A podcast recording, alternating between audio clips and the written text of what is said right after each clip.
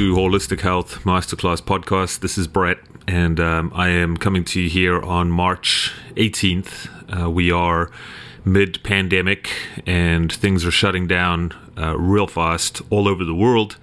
Uh, so, wherever you are, I just hope that you're doing okay, that you're staying safe, that you are self isolating, and that you're taking the necessary precautions to protect yourself and your family. Um, you know, I don't want to make this a somber episode because that's not really what it's about. Um, and I also don't want to make it a long episode because my recording that I did, which I'll get to in a second, is long enough on its own. Okay, so I'm just going to leave it at that. Uh, I'm going to be, depending on when you're listening to this, I'm going to be doing a distilled um, podcast on its own that sort of discusses a few of these things uh, that I'm going to talk about with Dr. James Lyons Weiler today.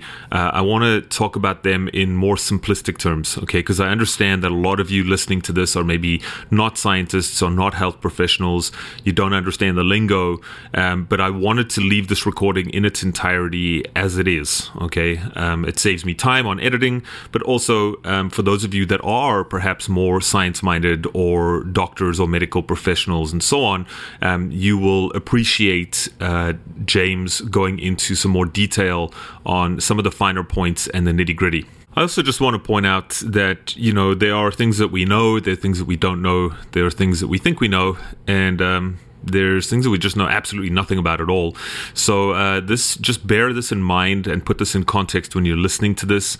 Uh, things are moving real fast here, and there are constantly new developments happening. So I've done my best to try and not get too far ahead of the story and to give you the best snapshot of where we're at right now. All right, so my guest today is Dr. James Lyons Weiler, uh, also known as Dr. Jack. And uh, for longtime listeners of the show, you would have remembered him from a previous podcast that we did on vaccines. Uh, so, um, you know, if you, I, am not going to get into his whole history and his whole bio. Suffice to say that he is a PhD scientist. Um, he has designed many, many studies. He's worked with some of the top universities in the world. Um, he's an esteemed and respected scientist and is also very, very good with predictive modeling. Um, so, you know you'll get a sense of that when you listen to this podcast. Uh, but here's the snapshot of what we talk about right? So we talk about some of the basic stuff. So how is this transmitted? Um, what are these sort of incubation periods? Uh, what should people do? We talk about self-isolating and self-quarantining and why that's important. We obviously talk about the spread right? And, and i ask a very blunt question you know should we be concerned? Is this pandemic actually going to blow up? So we talk about that and we get into um, the ins and outs of of that. Uh, we also talk uh, a little bit about the um, whether whether or not this is man-made because this is something that's going on out there. People are suggesting that this is man-made that it's 100% bioweapon that it's you know manufactured in a lab and genetically altered etc etc and i've now had multiple reports. There's a study that was published in nature as well the journal nature which um, shows that this is not in fact man-made okay? So for those of you that are perhaps a little bit more conspiratorial um, i'm just i'm just going to leave that subject right there and i'll let you debate that um, you know, hit me up online as well if you want we spend a good deal of time about talking about what we can actually do, right? So we do talk about nutraceuticals and some novel supplementation that may work. Uh, I'm going to be doing a separate podcast on that. So if you're listening to this uh, in the future, there will be a link in the show notes. If you're listening to this fresh right now, today, March 18th, you can expect that podcast within the next couple of days. Okay. Uh, so we talk about nutraceuticals, what supplements actually work to the best of our knowledge based with current science. And of course, we talk about vaccines, right? So, you know, we're, we're looking now at um, everyone is scrambling to find a vaccine. And miraculously, we have the Chinese, we've got the Israelis, we've got the Canadians, we've got all these different countries around the world that miraculously, two and a half months uh, post discovery of this virus, we all of a sudden have a vaccine that is ready to go with human trials. At time of recording, they are in fact doing human trials in Seattle, I believe, and uh, they've mustered up 45 participants with no placebo controls. Um, and of course, as you will hear in this podcast, um, there are genuine concerns with regards to no animal safety studies and also looking at the previous SARS vaccine and what happened with those animal studies there as well.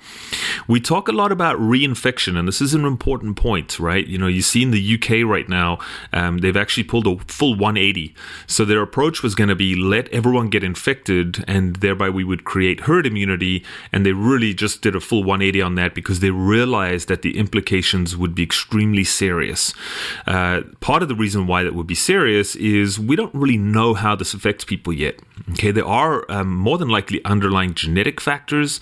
There are also comorbidity factors, so people with pre-existing cardiovascular disease, diabetes, uh, metabolic syndrome, cerebrovascular disease, and so forth. But when you talk about reinfection, it's starting to become a little bit clear that people who have either previously been uh, infected with SARS, so the original SARS, or MERS, so M-E-R-S, um, Middle Eastern Respiratory Zone uh, Respiratory Syndrome virus, so that's MERS.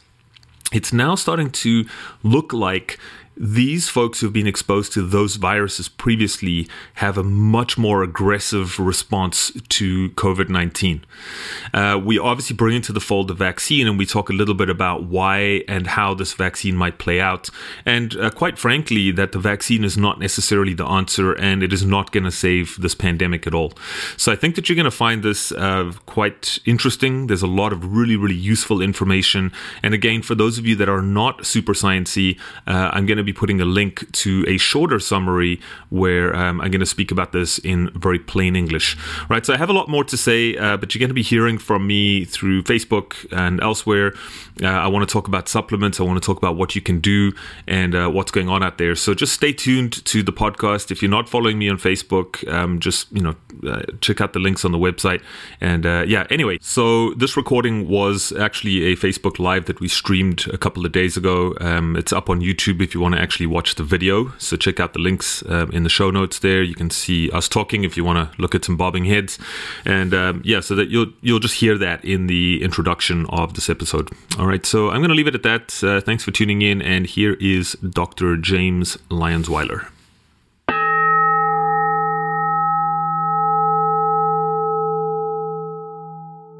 All right. Hello, everyone. Um, we have obviously had some tech issues, so we are coming to you live through Facebook, um, multiple platforms.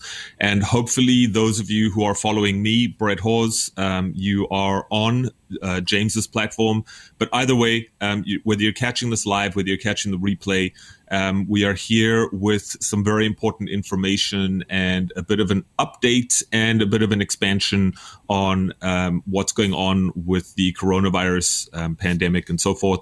Um, James, uh, I'm joined today by Dr. James Lyons Weiler. Um, James, thank you for joining me today. How are you? I'm well, thank you, and thanks for interviewing me. This is an important time. Thanks so much. It is indeed, and I think um, you know there's a lot of uh, panic. There's a lot of chaos. There's a bit of confusion, and I think there's also some things that we are being told and things that maybe we're not being told. Uh, so I just want to sort of preface this entire discussion today. Um, for those of you who are not familiar with me, first of all, I will introduce myself. Uh, my name is Brett Hawes. Um, I am a functional medicine practitioner, a clinical nutritionist, and a professional educator.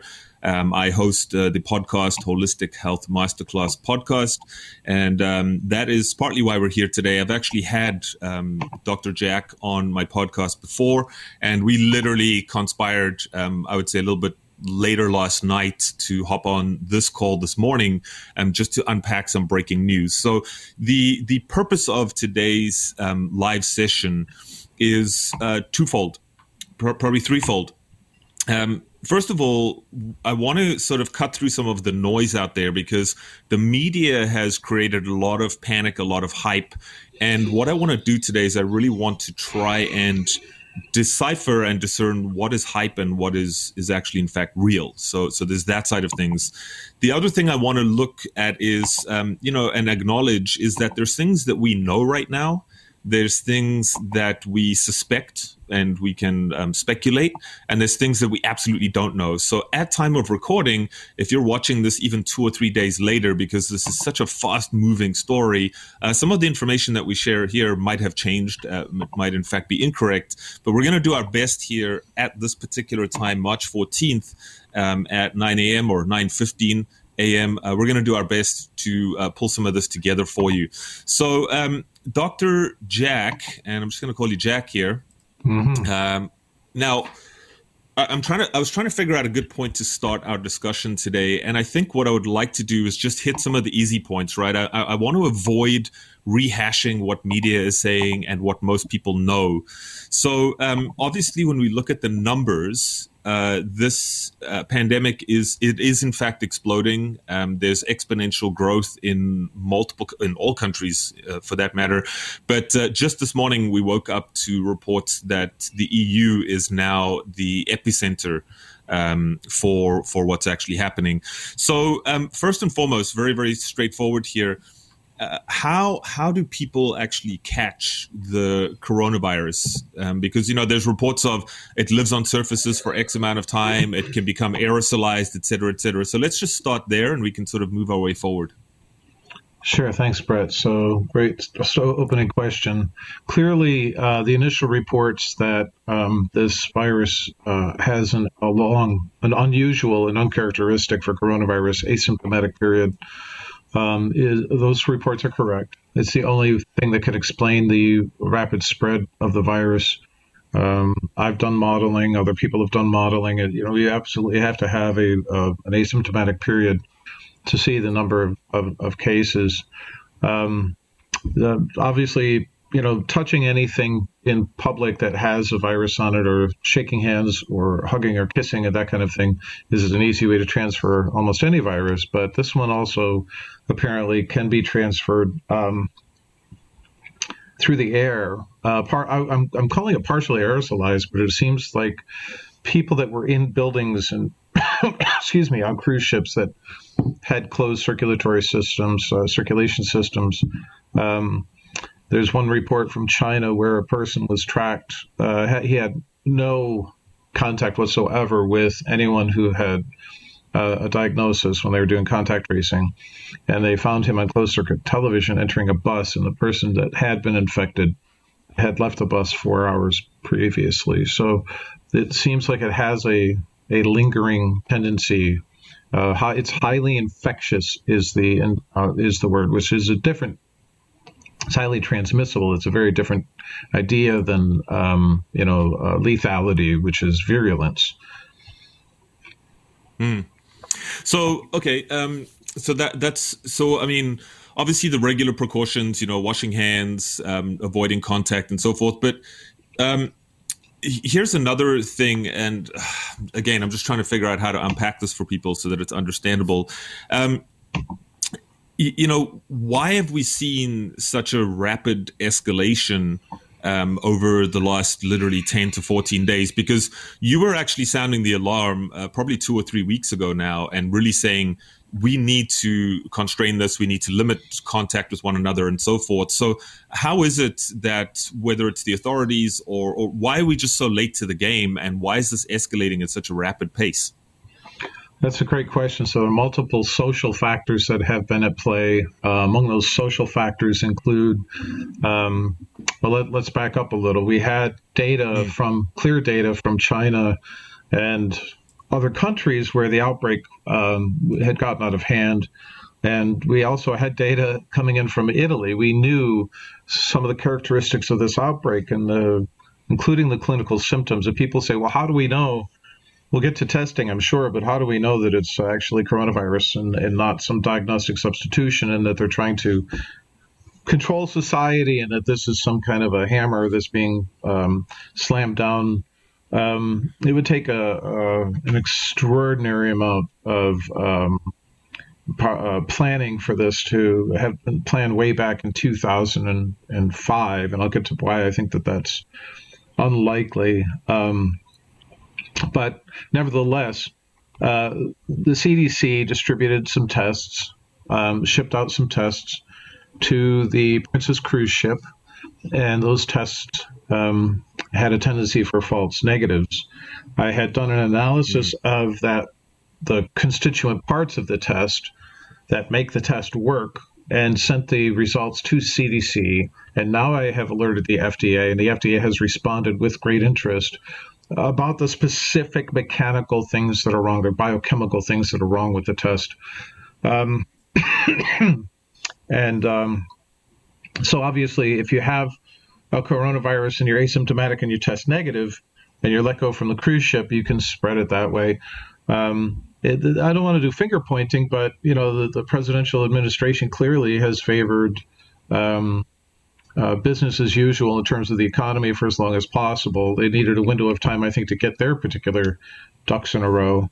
But in mm-hmm. reality, this virus has been traveling to the United States at least, you know, probably since late November, early January.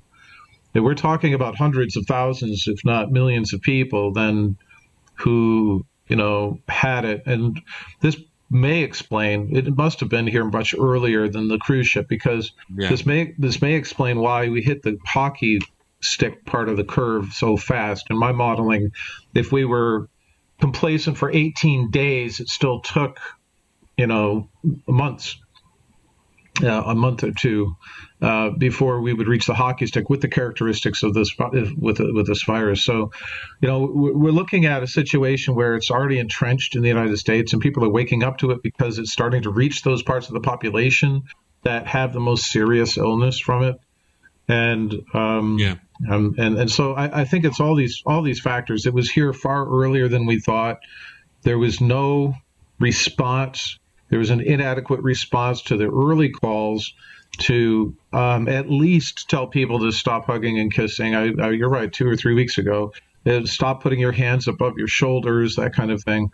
And now the social distancing that we're, you know, the voluntary quarantine that's been suggested, um, I think will morph into mandatory um, quarantine. And, and people need to understand how important that is from the perspective. You know, I'm the last guy to roll over to totalitarianism. Yeah. yeah.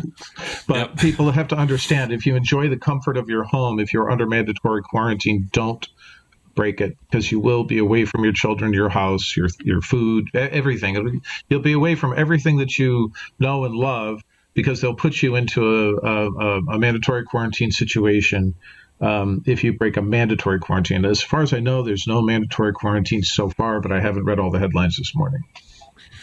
Right, and as I said, you know, this is such a breaking story that um, we're starting to see. I mean, even here in Canada, they're talking about literally sealing up the border. Um, as far, I might be slightly incorrect with this, but I believe that cruise ships are no longer allowed to dock in Canada. So that's um, the, the, the closest or soonest docking date will be um, July, I believe. So yeah, this is moving at breakneck speed, and borders are, are getting sealed up real tight. But um, let's uh, hit another um, question that's probably on everyone's mind, and that is, you know, there's um, there's a lot of memes floating around out there, and one of them is, you know, this is just the regular flu. We don't need a panic.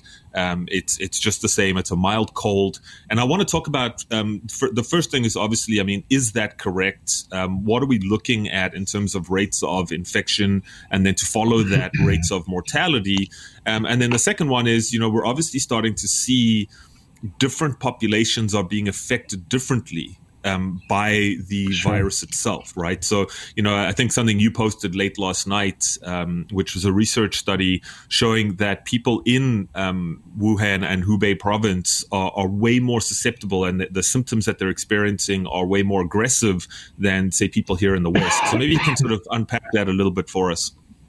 Sure. So there's a couple of couple of uh, questions there.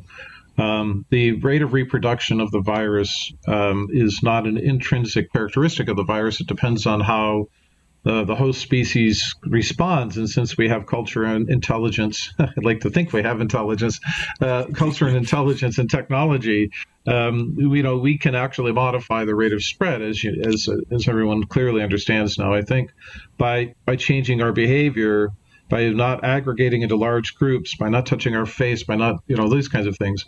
But they, but they are not. Um, there's estimates that range, uh, you know, it's above two to maybe as high as four you know, uh, maybe a little bit above four. And, and, what that means, the R naught, is the reproductive number that's a basic reproductive number. Now, some people tend to call it a rate. It is not a rate because a rate measure requires the number of infections per unit time. It is simply a number. During an outbreak, it is understood that a person will infect one, two, three, or four. Okay, so the entire rate is that until you're no longer capable of transmitting Okay, so don't call it a rate. It's R naught. It's the number of people that you're likely to infect. And you know, the cool thing about simulations and modeling is that we can assume that we do nothing, and we just take a lackadaisical mm-hmm. approach. Uh, we can assume and, and modify the uh, amount of social distancing, and we can model in. And I did model in the effects of therapeutics and treatment, and so the the the the, the, the mortality rate is is linearly related to your to to age. So if you have anybody who's um, it's not unique to the elderly, but if you have anybody that's elderly and and has other conditions, health risk conditions, um, they are at most risk and they should be protected. And don't go visit mm-hmm. grandma. Uh, you know, leave groceries on the doorstep and things like that. Um, but mm you know, uh, so that there, there's a 10% case fatality rate in people that have a um, cardiovascular disease. There's a 6% case fatality rate in people that have diabetes. Well, look at the United States of America. What do we have? 45% people right. that have metabolic syndrome. And so yeah. we're, a bit, we're a bit of a sitting duck here. Um, certainly, there's been a lot of discussion about the biochemical um, molecule ACE2, which is a receptor on lung epithelial tissue that the virus enters into the cells by. ACE2 is known, very well known now uh, by a lot of people in our community uh, to mm-hmm. be increased in in people who smoke.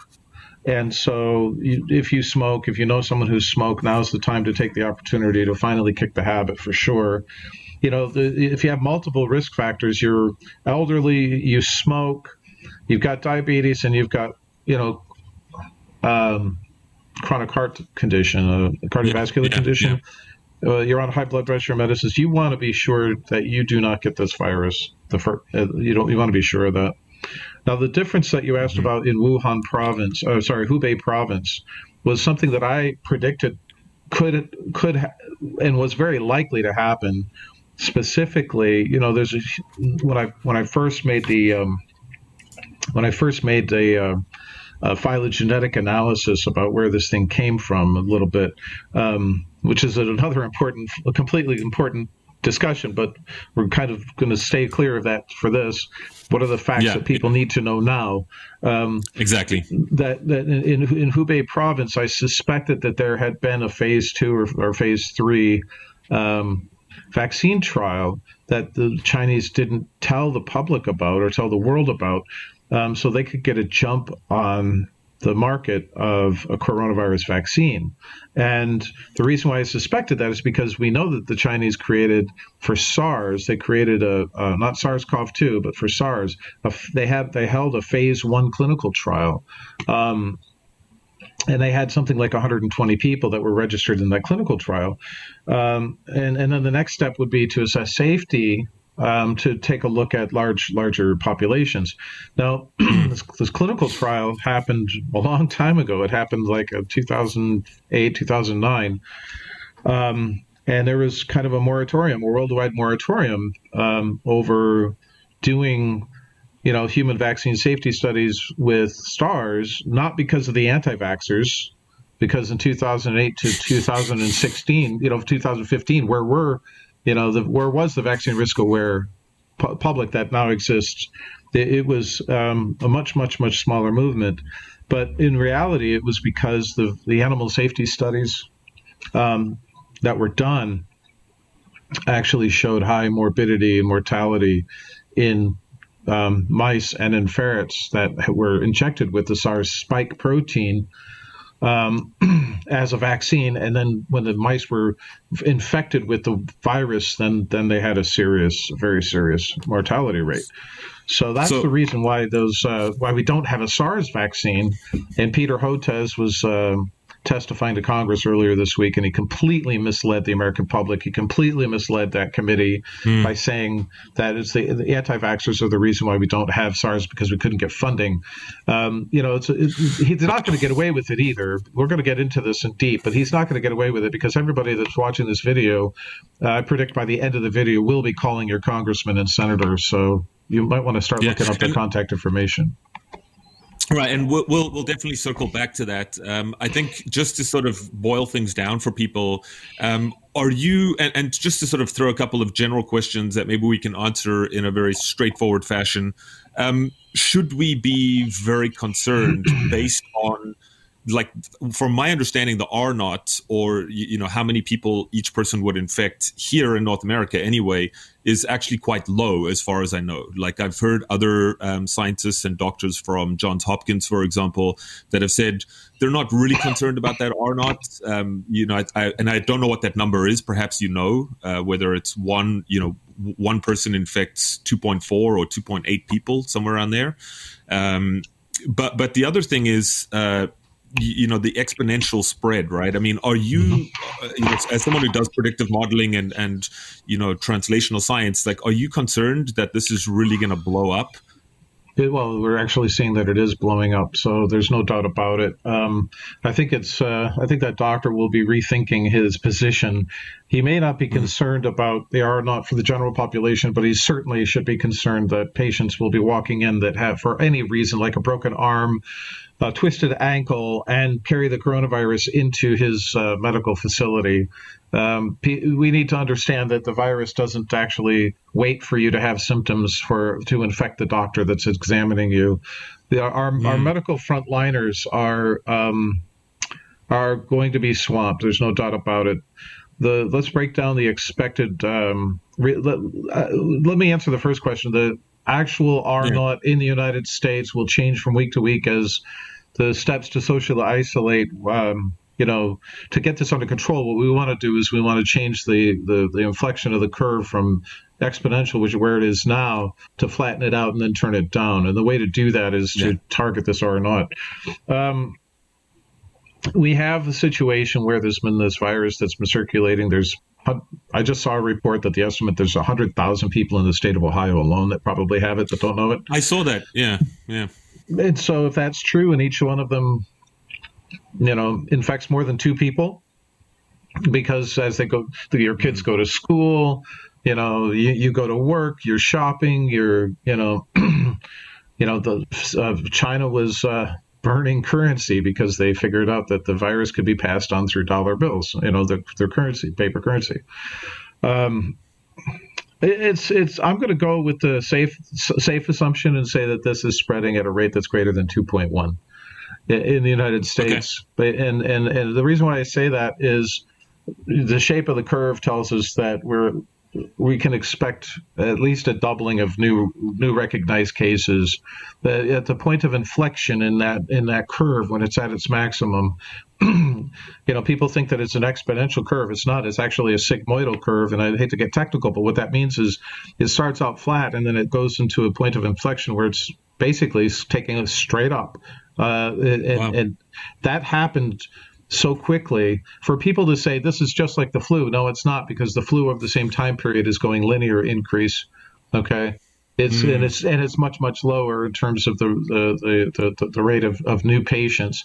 So if we've reached this point of inflection, then what happens in diseases in a population that are infectious, they will start running out of new people to infect, and then the curve will flatten out. Right. That's a sigmoidal curve, and that's where China is right now. Um, China is, as everyone knows, uh, what we see is draconian measures. We see the people, you know, being arrested, uh, being thrown into ambulances, and this kind of thing.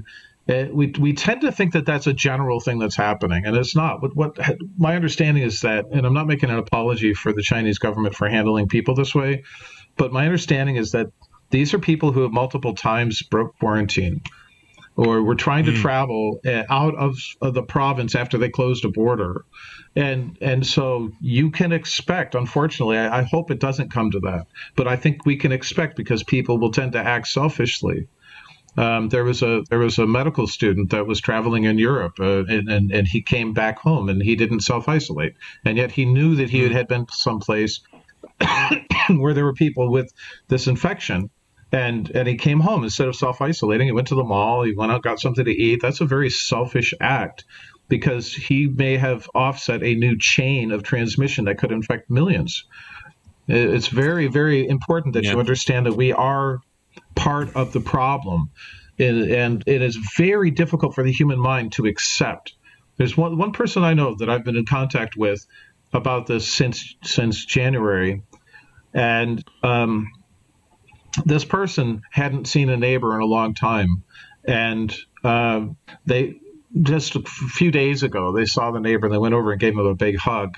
and I was like, caught you caring. You know, you got to. It's not that they don't care; it's that the that definite kind of gut react, the, the gut awareness. Intellectually, we know the math. We know that we should isolate. Yeah, yeah, yeah. The gut reaction is, yeah, but I don't want my kid to be stuck in a quarantine at his friend's house, so I have to break quarantine. If you break quarantine to go get your kid at a friend's house rather than call the authorities and say, I would like to transport my child, can you how do I do mm-hmm. that?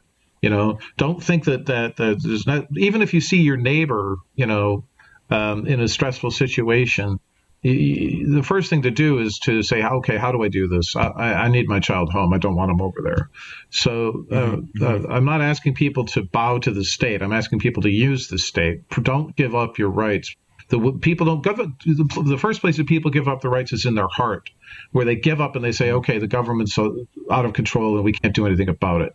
Don't give up in your heart that there's a human being at the other end of the phone when you call the health department, or the, who, by the way, is most likely working from home. They probably are setting up mm. phone lines for people to answer these yeah. calls from home. So they too are isolated. We're really all in this together. Yeah, well, and I think again, you know, it's just um, smart, sort of sensible advice. Um, so another big question, you know, you brought it up earlier, and I think it's it's probably a good thing to discuss is testing. Okay, I mean that's been making a lot of news headlines lately. Um, you know, access to testing, are the testing is the testing accurate? Um, how many people out there are actually um, you know infected and do not ha- have not been tested. So I don't know. I don't know where you want to start with that, but maybe you can give us some numbers and how this is all shaken out. I want to start with that the history books will blame this uh, the rate of spread in the United States on the CDC. The World Health Organization, um, you know, had a had a viable test. It was made in Germany, German engineered test the CDC said no, thank you. This was a few few weeks ago, where we could have been having testing, and everybody understands the importance of accurate diagnostics from this setting now. Um, and they said no, thank you. We have our own. Ironically, that is the exact same thing that people at the CDC in their diagnostics said to me when I had created the Ebola Rapid Assay Development Consortium they were going to do blood draws in the airport to do PCR testing for Ebola during the 2014 Ebola outbreak. And I had realized that that was going to be a problem, so I pulled together three universities under the Ebola Rapid Assay Development Consortium, and we were going to use a colorimetric test that wicks your saliva into a bottle, and then you drop the bottle into a plastic bag and seal it, and then you hand it mm. to the person, so you're not bleeding all over the airport. And yeah. so um, th- this testing could have been started three weeks ago, and the mysterious number, that denominator of people who were tested, only matters for a short period of time now because pretty soon everyone will be infected. Is the expectation if they, unless they get a test out there, then they can really triage people medically. They can triage people. The, the, so the test has some technical flaws that I mentioned earlier. I communicated those to the CDC and the FDA. They should probably ignore um, part of the test. There's, a, I think, four of the probe sets that uh, will amplify human protein encoding genes. They should just ignore that part of the kit and use the rest of it. Uh, uh, it shouldn't lead to a delay in the rollout of the test. They should just have a different interpretation. They use a three out of four probe set criteria. They should really use a one out of two or uh, two out of three. Um, and ignore the ones that they, they have are likely to give you a false negative. Um, and so we really don't know, let's say, an actual number. But again, if you look at the curve, it really super matters at this point in time, in the when the when the infection is taking off. If you get a be able to triage, it's it matters here too. But at the point in time when you have so many people that are sick and the medical community is already overwhelmed, testing's not going to yeah. matter anymore it's really not going to matter. That's why they've moved to presume positive, where you say, okay, listen, it's better safe than sorry. Go home and quarantine. You're one person. We recommend that you stay mm-hmm. home for 14 days. Sorry about the inconvenience. We don't know your status, but all right. And at that point in time, they're not going to be talking to individuals. They're going to be saying, okay, well, if it's good for them, it's good for everybody else. With 100,000 cases, how can you overnight determine which 100,000 cases in Ohio have the coronavirus and which don't, even if you could test everyone? Right. right. It's not tractable. Right. It's just not a feasible operation. Mm. Okay, so that's good to know. Um, do you do you feel that the numbers that are being sort of thrown around are that we we suspect that um, at maybe the height of this epidemic that sixty percent of the population will be infected? Do you think that's a good number, or higher or lower? I think that de- that determines on what happens. Um, well, should have started two weeks ago, but um, you know we still have time to reduce that percentage of infection and you know we we can see at least fifty percent. Um, now that I know that they're shutting down schools, now that I know we know that they're people that have kids and have to stop work and go home to take care of their kids. The problem with shutting down schools, of course, is that uh, about twenty percent of the nurses' workforce in the in the country have school age children, and mm. you know, there there hasn't been a lot of kind of forethought. And this is what I was saying last week. If we're going to shut down the schools, make sure that you have some kind of a daycare sharing situation for the the kids of the nurses for the kids of the doctors. You have to take care of these people, and not that they're a separate caste, but you have to make sure that they're able to do their job. Um, because mm-hmm. with 6% of people with this infection, um, getting getting the, IC, the ICU, requiring the ICU up to let's call it up to six percent because there's something strange in the Hubei province that we talked about. Um, and 14% of people, both medical and non-medical, just regular people, having serious illness. I think we have something like 750,000 beds in the United States. We need really need millions. We and we may have 46,000 ICUs beds, and we're going to need, you know, hundreds of thousands, hopefully, and not millions of those. The problem mm-hmm. is that the medical community becomes overwhelmed and they can't they can't handle other things that they handle, and so there are other people that have right. conditions that are that are equally lethal, and those other conditions can actually um, be, be, become neglected, and people can be turned away for a hospital bed because you know they're so overwhelmed about um, about whether or not this is going to be contagious uh, to their staff and to everybody that works in a hospital. Um, but if we could bounce back to Hubei, this this this question made me remember that you know there's a there's a bias towards men in terms of being seriously ill. So far as we know from the Chinese data, but the Chinese have a very very huge gender bias for smoking. So you know it, it seems like it seems like there's a number of factors that could be going on here. I'm not saying that they did do a, uh, a phase three clinical trial, but I wouldn't be surprised if they were trying to get a jump on it. I don't have any independent data. I've tried to look for it that, that shows that they did a phase two or three clinical trial in Hubei uh, that sensitized people. But that's really important to think about the yeah. sensitization of being exposed to that spike protein. Mm-hmm. Well, um, okay, so I, I, want to come back to that in just a second because I want to address the elephant in the room, which is is obviously the vaccine as well. Um, so we'll get to that in, in, a minute. So, are we seeing that the mortality rates? I mean, I've heard the number zero point six percent as the sort of mortality rate. Is that an accurate number? Well, that zero point six percent overall. You're talking about in the United States or worldwide? Uh, worldwide. I mean, obviously, it's going to differ slightly from region to region, which we'll get into in a second. Right.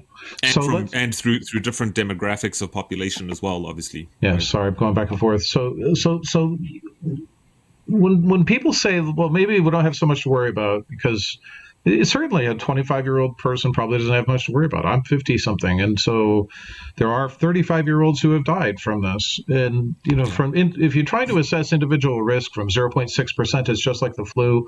It's it's a bad mistake to make because the flu um, doesn't have as quick a rate of spread of so many people getting sick and dying at the same time.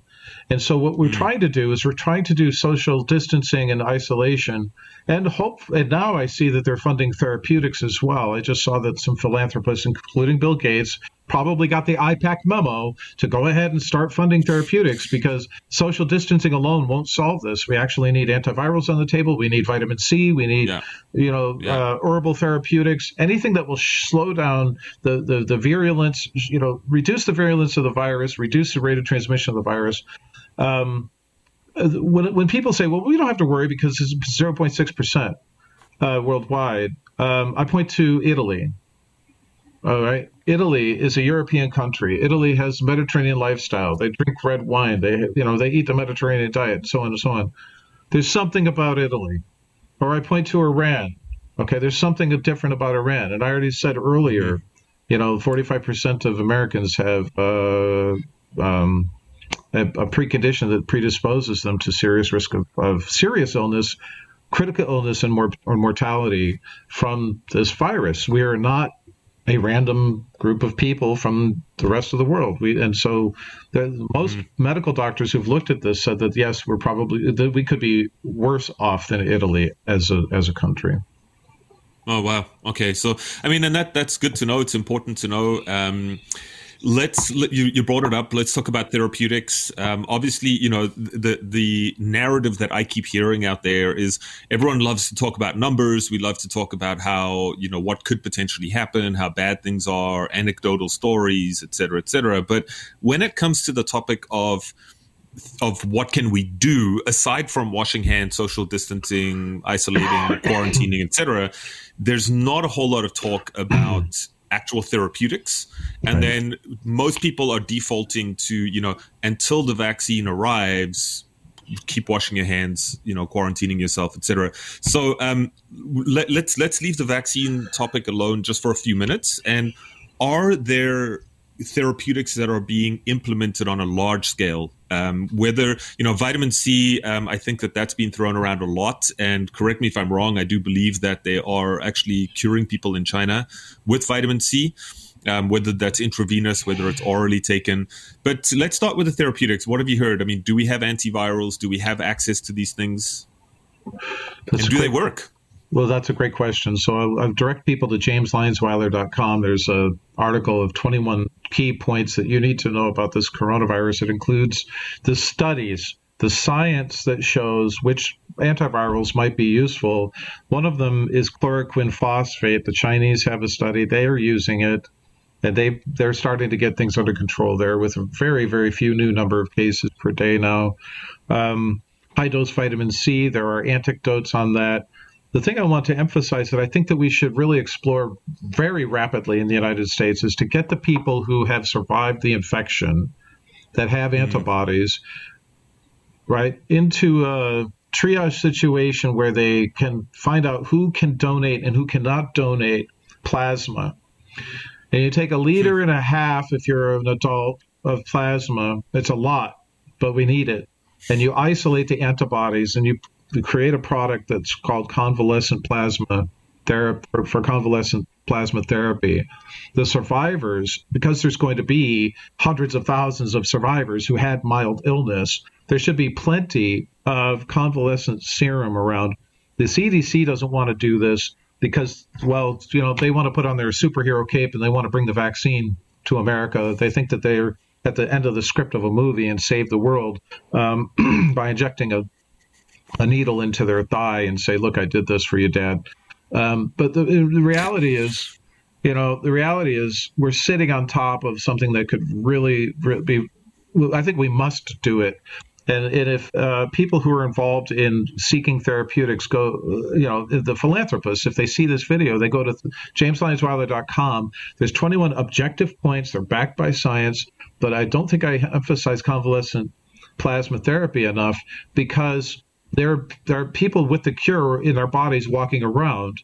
So how do you? Mm-hmm. If somebody's I, I, get messages all the time with questions, and I'm sorry if I can't keep up with everyone's questions. And but people say, well, is it more dangerous? Is it as dangerous as say a vaccine? It there's no there's no adjuvant. There's no all the other stuff that people don't want in their vaccines. There's no aborted fetal cells and so on. What we have, um, unlike vaccines, what we have is a series of antibodies that, for frontliners, especially in the medical community, um, mm. probably you know uh, need need to get this up front. And I do want to say that people are going to be you know calling and have called President Trump uh, selfish because he hasn't been tested. I want people to rem- remember President Trump is the um, not only the executive in chief, uh, uh, executive in chief of of, Amer- of, the United States of America. He's also the highest ranking official in the U.S. military. He's the commander in chief.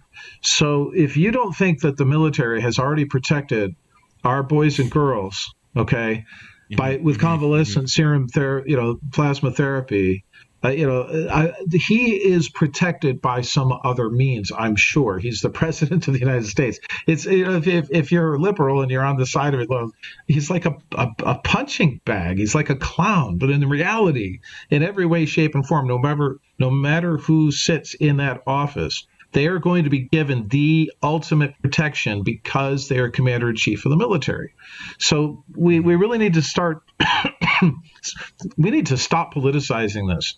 I don't care what side, yeah, what party you're part of. I don't care if you're an independent. I don't care if you're a liberal. I don't care if you're conservative. Everyone needs to stop political talk. I'm talking about Nancy Pelosi. I'm talking about uh, Republicans. You know, it is absolutely beyond the pale at this point to politicize this any further.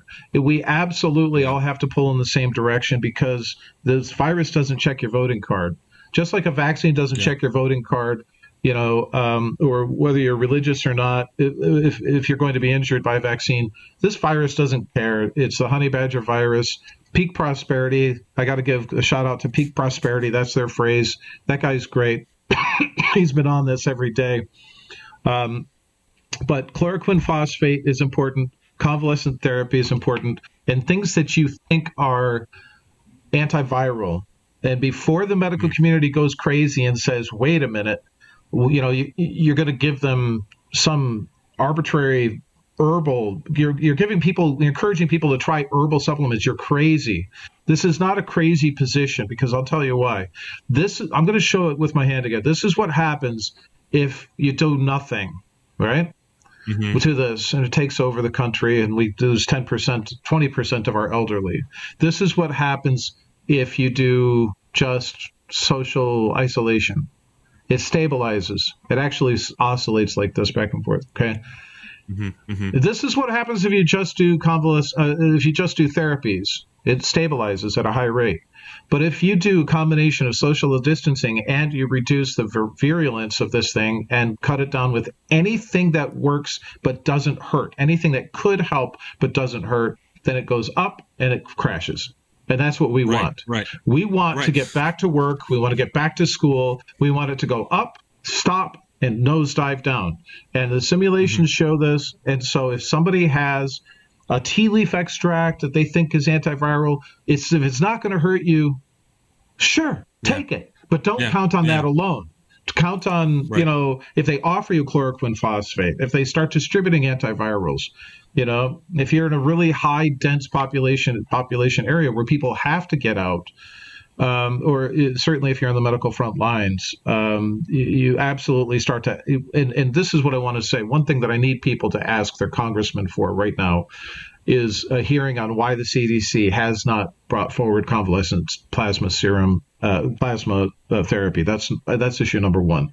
Get a hold of your congressman and senator today. Get their email call their office as well and say that you really absolutely want a hearing on why Congress, why, why CDC has not mentioned convalescent plasma therapy for the United States citizens. Mm-hmm. And you know, I think it's also important to point out that the Chinese are actually doing. There, there are many, many clinical trials that are being done on herbal therapies right now. Over sure. there, you know, I mean, their, their medical system is essentially half allopathic and half traditional Chinese medicine. So, so let's not you know discount you know because everyone is sort of waiting for the pharmaceutical um, solution to kick in and you know the, the drugs and whatnot. But I think you know if we go down to the health food store, we can shop online. We have access to antiviral herbs. Uh, some of those would include and are not limited to things like olive leaf, um, berberine, golden seal, oregano oil, um, you know, vitamin C we've spoken about as well. So there are many, many things that could potentially help. But I think what's also important to understand is that, you know, because people love to shoot shoot everyone down, you know, where's the science, where's the literature? And while we have some literature and some science, I think it's also important to point out that we are dealing with something that's novel. So all of this stuff is happening and emerging right now. So best to just be prepared and do what you can. Um, and you know, again, as you said, do all of the other preventative measures to essentially give yourself the best fighting chance that you that you can. Agreed. Now, um, let, me, let, me, say one yeah. last point on that. Please, so, please, so, please. So, selenium is one I didn't mention. N-acetylcysteine, spirulina, and high dose glucosamine. They're looking at remdesivir. We have studies that show that chloroquine and remdesivir inhibit the entry of the 2019 nCoV in vitro. So the studies are there. There's also a, an active compound in licorice roots. Um, my point is, what would they have us do? Self quarantine eh, for what, three, six, nine, 12, 24 months? You know, uh, self isolate for that long while they figure out their vaccine? Um, or would they also like to know that the population is trying to bring this thing to an end by using things that can't hurt them that might help? And exactly. this is a, like you said, it's we're breaking new ground here. I think it's very important that people not try anything that is sold as snake oil, and it don't try, don't reinforce anybody that says I have a cure for, you know, COVID nineteen. Um, ask them for the clinical study. If they don't have it, then look at the product yourself and say, okay, is this something that could potentially harm me? Does it make any sense that this could potentially harm me? And mm-hmm. you know, be really careful about taking anything that you wouldn't otherwise be able to take. Like if somebody says, yeah. "Well, I have a new extract from uh, it's a mixture of gasoline and astragalus root," no, I'm not taking it. I'm not going to be put, yeah. putting yeah. gasoline in my stomach. Yeah. Well, I, I, think what's important to recognize is that there are tried and tested um, antivirals, generally speaking, you know, general antivirals out there. Um, you know, you and I have both listed um, some of those uh, right here in these last few minutes. Um, okay, so let's address the elephant in the room, which is the vaccine. Um, everyone, as I said, is is sort of hoping and praying that we're going to have a vaccine. And I just want to sort of um, paint the picture here and preamble a little bit typically vaccines take many many years to develop um, depending on the type of vaccine that could be anywhere from 8 to 15 years and coincidentally we now have the chinese who are saying that they're ready to go um, probably in april uh, that that that that's been thrown out there. That's actually those are news articles. Uh, we now also have a Canadian company that says that they can manufacture a vaccine that is not cultured or grown in egg um, it's actually, uh, I, I, believe it's plant based. I'm not quite sure what that means exactly, uh, but they can turn a vaccine around in 20 days. Now, uh, where do we start with this, James? What, what, what do you have to say about all of this? Well, let's start at the beginning. And let's say that I was to develop a vaccine. The first thing that I would have to do is, you know, find some component of the pathogen, a bacteria or virus or other organisms um, that um, I think have um, potential use in the vaccine by, by being immunogen, immunogenic. That means that they're capable of mounting an immune response. And once I've identified those, um, I have a choice of technologies that I might use. I might use a killed vaccine, the killed virus, uh, or bacterium. I might use um, isolated proteins. Uh, I might create a virus like particle that has the proteins on the outside or sh- the, the shell or the coat of the particle, whatever I use, I then have to go through animal studies. The animal studies are there so that we can see if there's any unintended consequences of using this particular vaccine on mammals. So usually it's done in mice, mice or rats or ferrets. And the outcomes that are looked at include the efficacy of the the vaccine. So you vaccinate an, an, animal, and then you challenge the animal with the virus or the, the, with the pathogen to see how many develop symptoms. They might they, they already have antibodies, hopefully, you know, from the from the vaccine. Mm-hmm. But you want to see if the vaccine um, is effective. And so you look at the efficacy this way. The second thing that you want to look at is whether or not there's any unintended consequences. And so you look at the health outcomes of the animals. So it's, you know, you, you don't just look to see, okay, well, yeah, okay, um, I've, I've got a vaccine against, say, the measles. I, I did the animal study. And by the way, I doubt that there was any animal studies, but that's a whole other thing for, for somebody. we'll get to that in just a minute. Yeah. Don't worry. But, but, for me, it's okay. So uh, you you, you inject the, um, the the the antigen source, and then you look and say, okay, do we see the disease? That's one thing. The other thing that you should look at is see if there's any unintended consequences like autoimmunity. Um, or is there what's the what's the risk of morbidity or disease? What's the risk of mortality? you know, imagine doing a study for coronavirus and finding that um, all the animals that were vaccinated had a higher risk of, you know, um, serious illness from um, the, the, very virus you're trying to protect it from. And so when I, I, I suspected the, the that, but I did did not know that there was were no animal studies to date on the SARS-2 coronavirus vaccine that's being tested right now in the state of Washington, this is a collaboration between the U.S. NIAID, that's Anthony Fauci, and Moderna.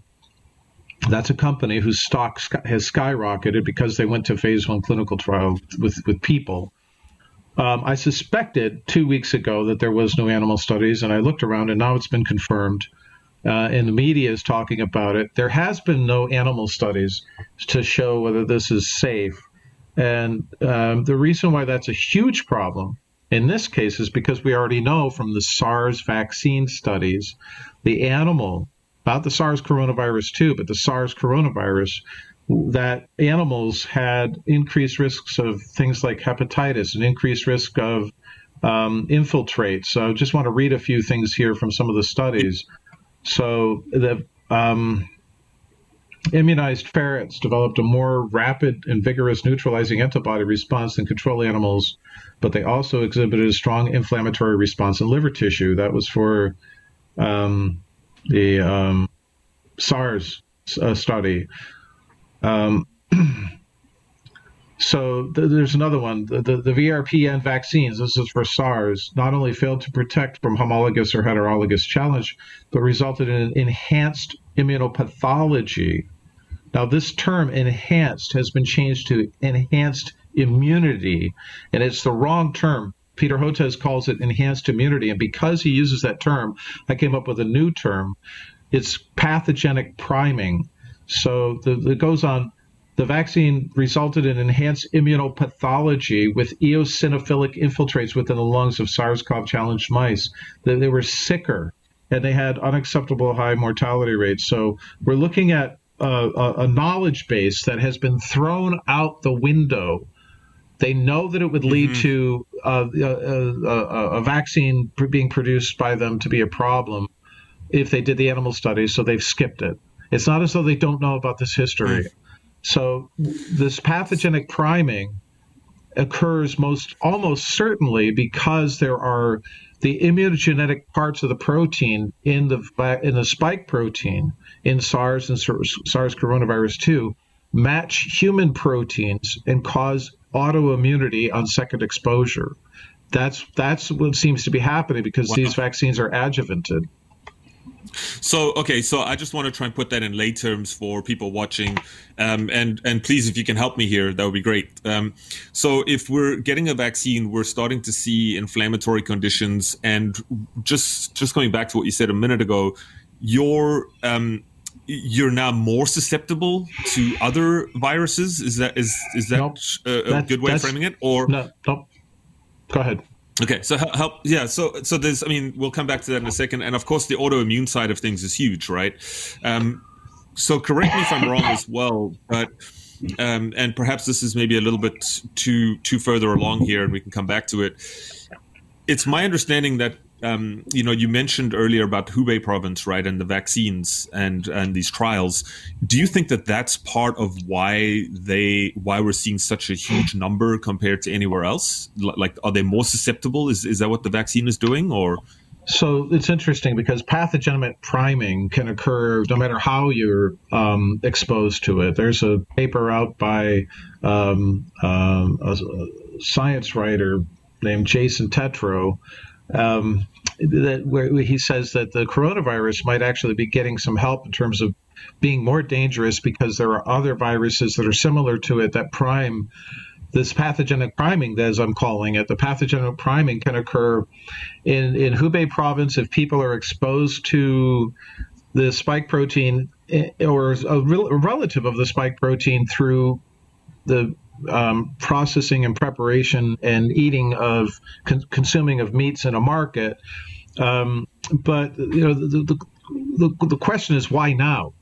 As opposed yeah, to yeah. 100 years ago and or 50 years ago. And what happened that was different is, is on January 1, China's, um, uh, sorry, uh, December 1, 2019, China's new whole population vaccination program went into place. And so these people are walking around with adjuvant in them. Then they get exposed to it, just like the mice. That's the missing component.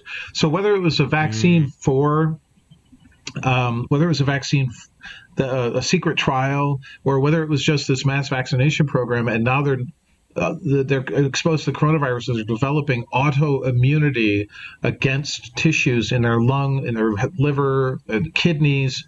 And so I have a paper under review right now that shows which specific parts of the proteins in SARS CoV 2 are probably responsible for the immunopathology that we see, the pathogenic priming.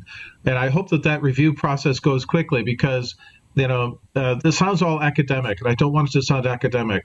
I am so pissed off that they went ahead with a vaccine trial in the United States without doing the animal studies that I want every person that within the sound of my voice to contact their congressmen and their senators and, and order and, and ask for have them hold a hearing an emergency mm. hearing on immunopathology right of a, a, pathogenic priming hearing on, on why they didn't do animal studies first uh, whose decision it was to go forward with with the human trials and why are they paying people $4500 to take this this vaccine right. that is highly right. unethical these people are unknowingly tra- potentially trading a lifelong risk of more serious illness from coronavirus by, by being vaccinated.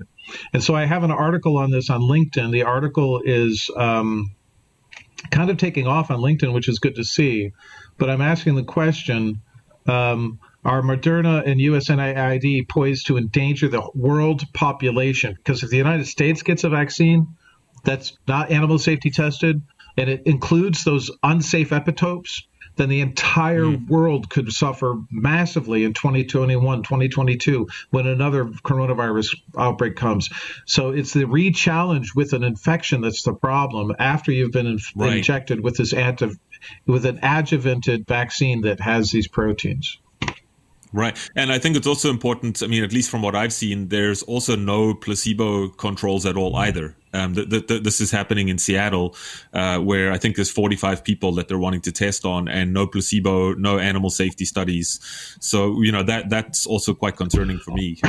it should be concerning. So um, it's par mm-hmm. for the course for um, for vaccine safety studies um, in in in to not use an appropriate placebo. I don't even think that they're using an adjuvant placebo. So they, right, they you know, they, if if the wow. if if there's patho if there's pathogenesis, that is disease causing by the vaccine from the biological components, uh, only in the people that get just the biological component, then they wouldn't want to see that.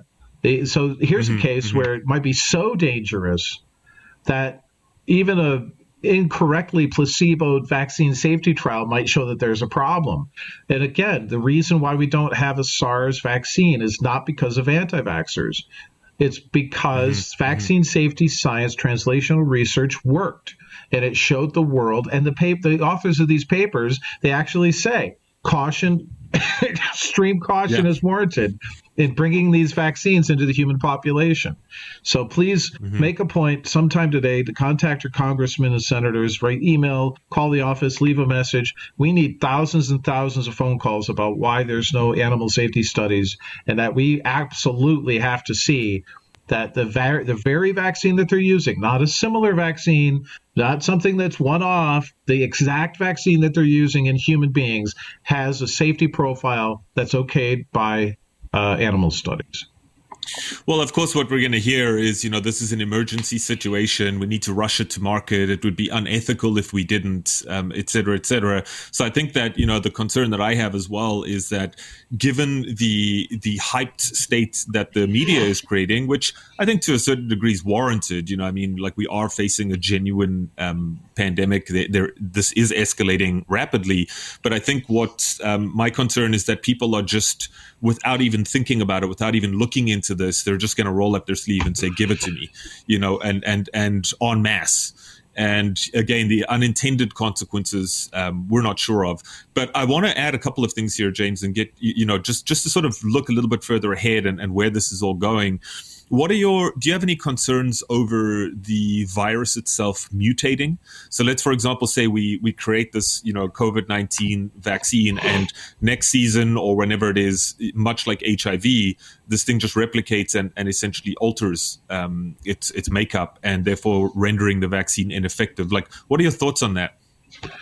So the specific vaccine that Moderna has is called an mRNA vaccine, which means that they can literally change it to any strain that's circulating very quickly, um, which is a benefit. I'll admit it. mm-hmm. However, it still encodes the spike protein, and what we what we know from other studies is that a process called um, uh, immune epitope suppression and it's also called um, original antigenic sin. That if you're vaccinated against, say, this coronavirus this year, and another one comes out, um, not only will the vaccine not be likely to work like the flu, the flu definitely mutates every year, right? But you right. could actually you could actually become more susceptible to a, a variant of the flu um, because your immune system B cells, it turns out, is conf- is confused about what it's doing.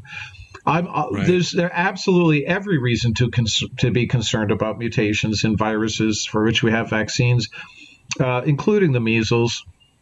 I was in Connecticut, and there was a Yale epidemiologist that testified to a committee um, that want, wanted to strip away the rights for people to say I don't want a vaccine based on religious reasons. That uh, the measles vi- vaccine does not mutate. In fact, the measles vac- the measles virus doesn't mutate. The measles virus has something like 4.3 mutations, um, you know, per replication. It's it's a huge it's not it's not as rapid as a RNA virus like the coronavirus. The coronavirus has a ridiculously high mutation rate, and also the very biology of how this thing works is if you're infected with two coronaviruses that are that are similar, they will recombine and create a hybrid virus. Okay, wow. so okay. the okay. the recombination is essential, actually essential to alter. There's an alternative splicing like mechanism where. Um, in, in, there's an S protein, a structural uh, protein, and a spike protein, and, and there's it's called a polyprotein at the beginning uh, the polyprotein has multi, it encodes multiple different proteins, and so there is variation because it's an RNA virus. The mutations that occur in the RNA, you know, if you if you inject me with this coronavirus right now, and I get sick and I get better in five days or six days or two weeks, whatever, um, and then you isolate the virus. Uh, by the way, this this virus is known to be, you can shed the virus after you're infected for like 68 days in your feces. This is a big oh, problem. Wow. Okay. Yeah, it's That's like a crazy. Yeah. So wow. So, so I'm uh, 68 days later, you isolate it it's going to look very different. It's going to have hundreds and hundreds of mutations from just by being in me. This thing will adapt to my immune system, and if I pass it on to someone else, it'll adapt to their immune system. The the the, the net influx of mutations into a population determines the rate of evolution, and mRNA viruses have among all the viruses the highest rate of evolution because they have such a high mutation rate. Wow. And then when you map that onto this expon well, not exponential, but you know what I mean, this rapid spread, um, mm-hmm. obviously that just, you know, accelerates the whole process. Um, and now I, have heard reports coming out of this is all very recently, obviously. I mean, literally within the last couple of days, uh, reports of people in China being reinfected um, after they have uh, been cured. Any any insight into that? Yeah, absolutely. So um, it appears that you can be reinfected. There's multiple reports, not just in China, that I've seen now that a person that had um, uh, the, the, the infection and had s- symptoms then uh, reacquired a new infection. And that's probably not unrelated to the fact that there's multiple strains circulating around and our immune systems don't see it. The problem is through this pathogenic priming, these people know that they have a secondary infection because they are even sicker the second time right? Mm-hmm. so if you get the vac- if you get the virus one time and then you get the same strain you're really not going to notice it. The, the immune system should be able to take care of it right? But if you get a right. different a slightly different one then the immune system might not really know how to fight that different one off. Uh, the my, my study that's under review also shows that this particular virus um, of the immunogenic epitopes that match human proteins that could cause autoimmunity that I was talking about. Um, a third of them, right, uh, seven out of 21, I think it is, have matches or homology to very key players in our immune system. Hmm. So the actual pathogenesis of this virus may involve um, an attack, our own body attacking our immune system cells, uh, our immune system proteins. And if that's the case, then people that have mutations through, through no fault of their own, just through the accident of how they were born, they have genetic mutations that make their protein one step closer or more similar you know, to the viral protein, those are at highest risk, and nobody knows who they are because they're not doing individualized medicine when it comes to, you know, immunity. Right. We, we, right. we have the ability to sequence our genomes right? If somebody gave me their whole genome sequence, and I'm not asking to do this, I'm not offering a service, and I won't analyze anybody's data, but if theoretically, if somebody gave me their whole human genome sequence or their exome sequence, I could analyze it. I could tell them. this virus is likely to, if it induces autoimmunity, it'll attack you here and it'll attack you there. I can tell you the protein, I can tell you the tissue. Why? Because it, it, it only takes a small segment of the epitope to match to confuse the immune system. So huh. if we go back to mutations for a minute, um, it's it's understood in viral evolution that if you are infected with a virus in a population, it spreads throughout a population. It's going to kill off that variant that comes in that's really lethal. It's really lethal. It'll kill off individuals that are most susceptible, probably through genetics. But it'll also, with those people dying, it'll take the virus takes takes itself out of the running. Those so the the strains that are left are going to be less virulent. The strains that are left are not going to be less transmissible. They're going to be more transmissible. The ones that survive are more transmissible. So there's this it's called an adaptive landscape of transmissibility versus virulence. I wrote about this on um, my blog many uh, moons ago now about Ebola. The transmissibility is the ability of the virus to actually transmit. That's supposed to be expected to get better and better and better and better for the virus. So it's more more right. likely to get it but the virulence yeah. is is supposed to go down further and further and further. So if we mm-hmm. inter- the interesting thing is if we interrupt that process, and it's a conundrum at this point. If we interrupt that process with a with a vaccine, we've changed the adaptive landscape in in ways we don't understand. Yeah. And, and, and people will say, well, we're playing God, we're messing with nature. I'm just talking as a scientist. When you have a new virus and it has such, such strong propensity, I believe, um, on the basis of the studies that I've done, to induce autoimmunity. Are we making it more transmissible? Are we making it more lethal? Yeah. There's there's yeah. sub there in an adaptive landscape where you have this third factor, it becomes a three dimensional landscape. It's not just a two dimensional landscape. And that three dimensional landscape, there there are adaptive peaks the, the virus fitness is what I'm talking about. The adaptive peaks on the human landscape is here without the vaccine, but the adaptive peak might be over here with the vaccine, and the virus will go towards whatever that adaptive peak is, and we don't know what that is. That's the problem. Hmm. There are too many variables. Yeah. So um, I'm gonna just just to bring us into the close here. Um, you know, obviously we're going on about an hour now. Um, you know, you talk about having such close similarities to uh, you know, the human tissue, et cetera, et cetera. Um, not tissue. I'm, I'm, I'm botching the, the nomenclature here. That's that's fine but, because proteins are part of tissue. It's fine. Right, right, right. But but you know, there's talk out there. Um, you know, you and I spoke about this before we hopped on here.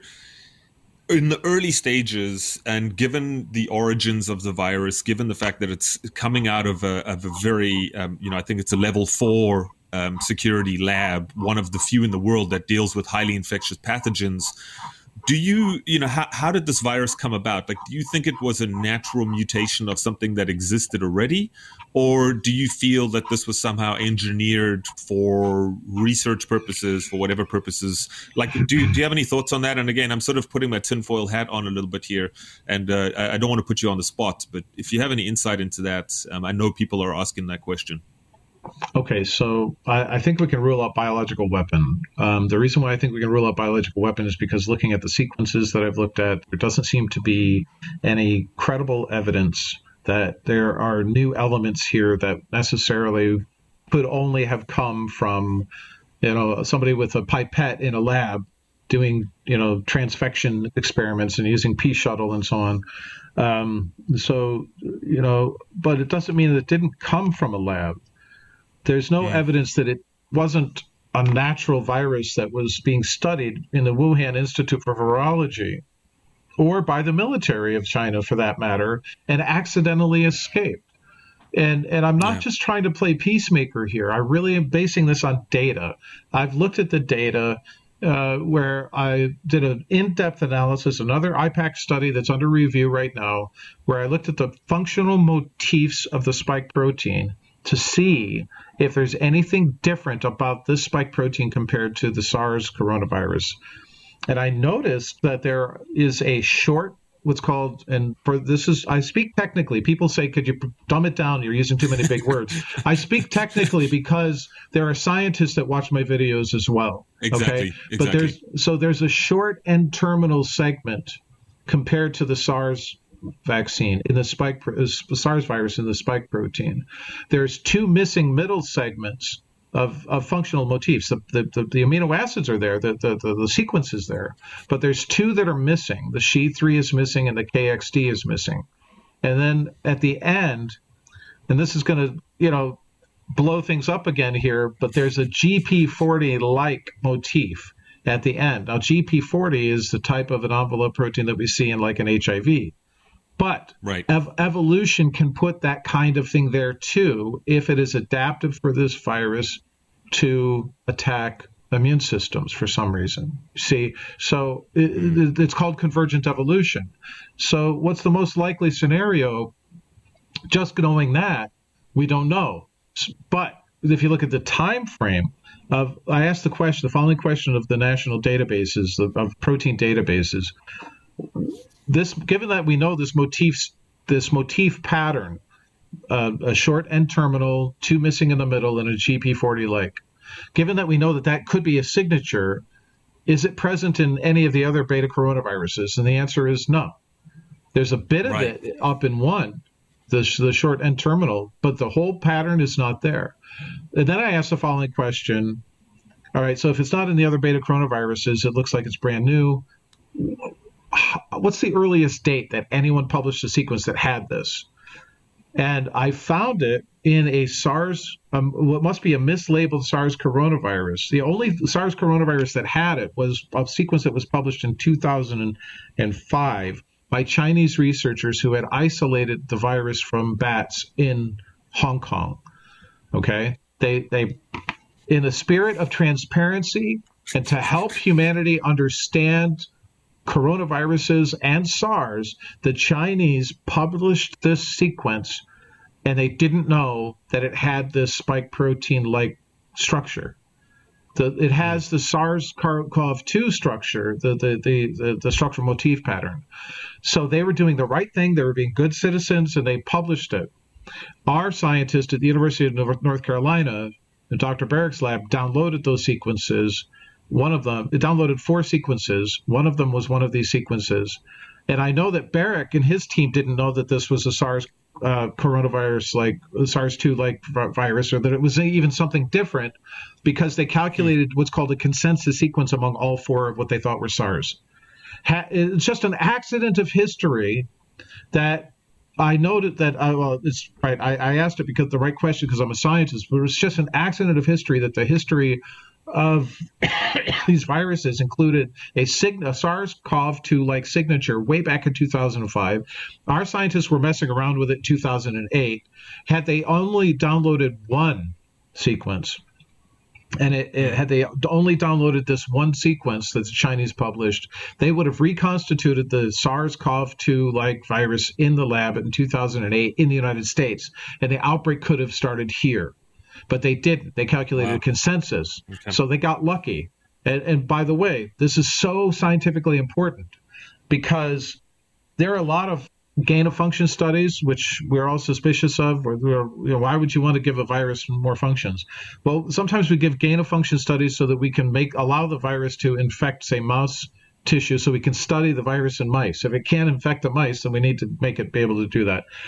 Um, but there may be studies of compounds that are effective at treating this. If people go and look at the actual protein motif signature. Look at the spike protein of the viruses that you've been studying, the SARS viruses, and see if you are not also accidentally studying treatments for SARS-CoV-2 and you didn't know it. And that right. Huh. So imagine you have two viruses, but you don't know it. You have the SARS and the SARS-CoV-2, and it was already there in 2005. Why? Because it's been around for a while, and they they just sampled from nature.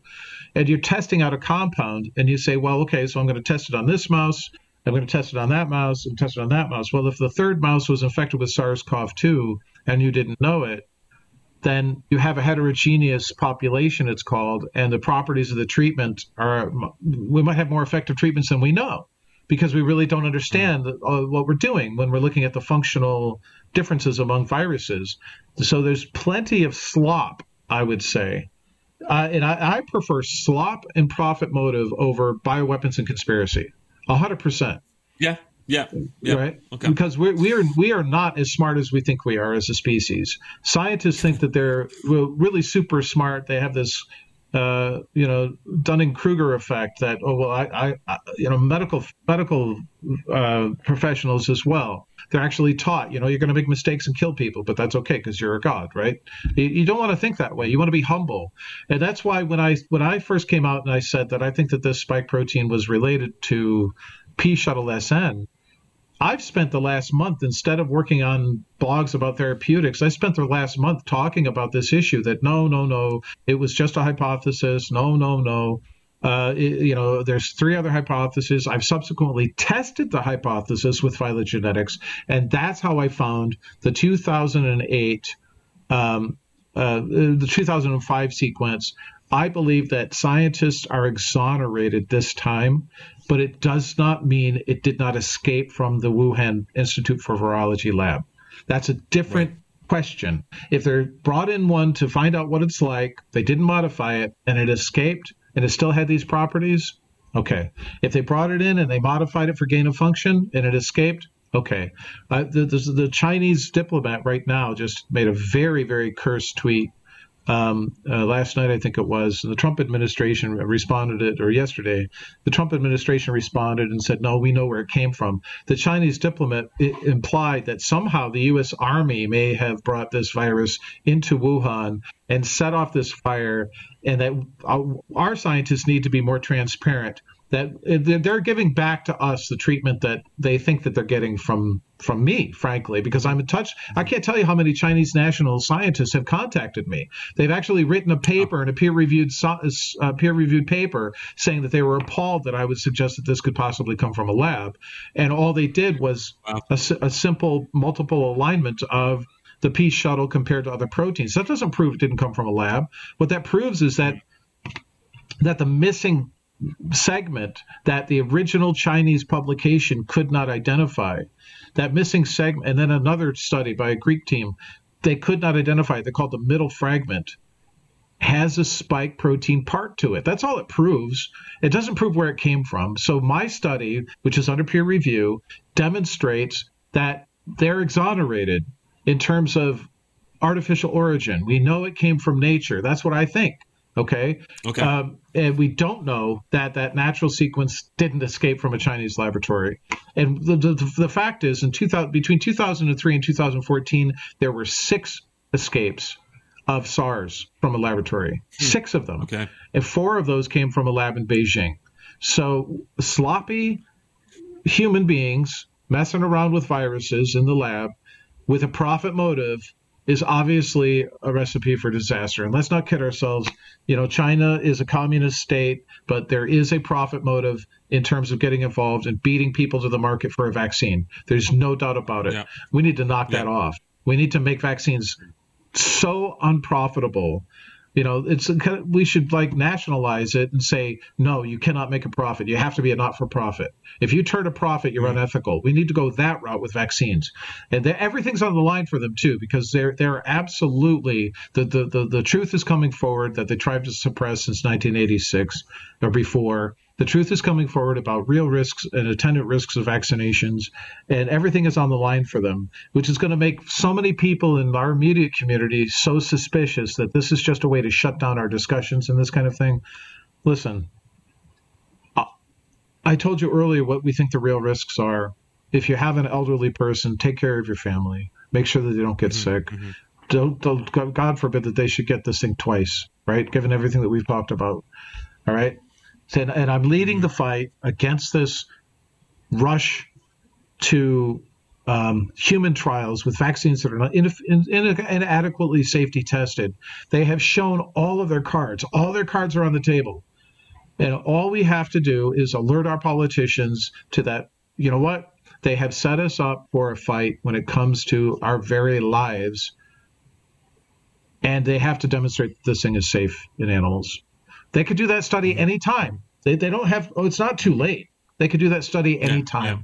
They could do it tomorrow. So we need that study done. We need it done with a large number of animals. We need it done with all the vaccines for SARS, coronavirus 2.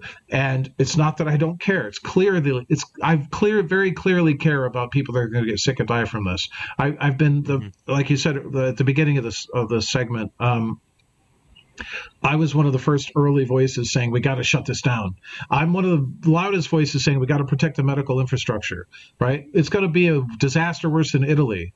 And yet, you still have to go by the book in terms of translational research. If you don't, you're going to be potentially putting the entire world at risk of 20% mortality across the board next time it comes around. Well, which would obviously be totally catastrophic. So, James, I think um, you know, let's wrap it up there. Th- thank you so much for taking time out to speak with me today, and um, you know, I think I, I hope anyway for those of you watching out there and listening to this that you know I know some of the the terms and some of the um, the way that James presents things, you know, he is a top notch scientist. So um, we're trying to appease the scientific community while at the same time trying to sort of um, bring people who, who are not scientists into the fold so that we can sort of make sense of what's going on. Um, so it seems to me, James, like the best thing that we can be doing right now is really just to be isolating ourselves, limiting human to human contact, um, taking uh, herbs and therapeutics, uh, you know, uh, antivirals that we know may work and that mm-hmm. are that don't have negative side effects, um, and just sort of see see how this whole thing plays out. Yeah, absolutely. So if you've taken the time to stock up your pantry and you have a deep pantry for a couple of weeks, two or three, four weeks, if you've done that, right, um, then it's time to take care of other people. It's it's the most mm-hmm. natural human mm-hmm. thing to then go, how can I help people that I know and love? How can I help my neighbor? And the best way thing that you can do, and I'm going to say this point blank, the best thing that you can do to help your neighbor, your children, your grandparents is to call your congressman and call your senator. The most important threat that we have right now is not this immediate virus, it's the outcome after they vaccinate everyone and the people mm-hmm. still get the virus or people get a related virus. If you got to think long term in this, but certainly. Yeah. You know, share the advice of getting your pantry ready. Understand that you you are part of your government in the United States. You have the right and the responsibility to participate in your own government. Don't just throw your hands in the air and say they're all corrupt, because they too have children. They too are susceptible. They too will be vaccinated. Okay, people are. I can I can hear people that I know, the specific people that I know and love right now, that say, no, they won't. They won't take the vaccine. They'll put it on all of us. No, they will take this vaccine to build confidence in the rest of the world. They'll line up all the congressmen and senators in a meeting, and they'll vaccinate them. There'll be a big show. Um, oh, it'll only be sailing. Okay, well, we could do this all day long, but what are we going to do? Stop listening to our podcast and go call your congressman and go call your senator and demand animal safety studies for every SARS CoV 2 vaccine and for every vaccine going forward. And um, thank you so much, Brett, for, ha- for hosting this. I yeah. really appreciate it. Yeah, and likewise, James. I mean, for those of you tuning in on Facebook, wherever, um, obviously this is a total renegade um, meeting today. We just, we literally just uh, came about this last night. So, um, thanks everyone for tuning in, and um, you know, I just wish everyone nothing but the best. And I think that you know, my my sort of parting words here is let's really try and keep the panic down. You, you know, I don't think panic is, is going to really solve anything. Um, you know, I think just being vigilant, uh, self quarantining, staying in isolation, um, eating right, getting rest, you know, taking whatever you can to support your immune system, um, you know, uh, help with antivirals and so forth. Uh, I think that's really the way to go here. Um, so thanks, James. Um, I think we're going to wrap it up, and I'm going to catch up. I know we're doing a Facebook live feed here, so uh, we'll see if there's any comments there. And um, yeah, have an awesome day, everyone. Thank you.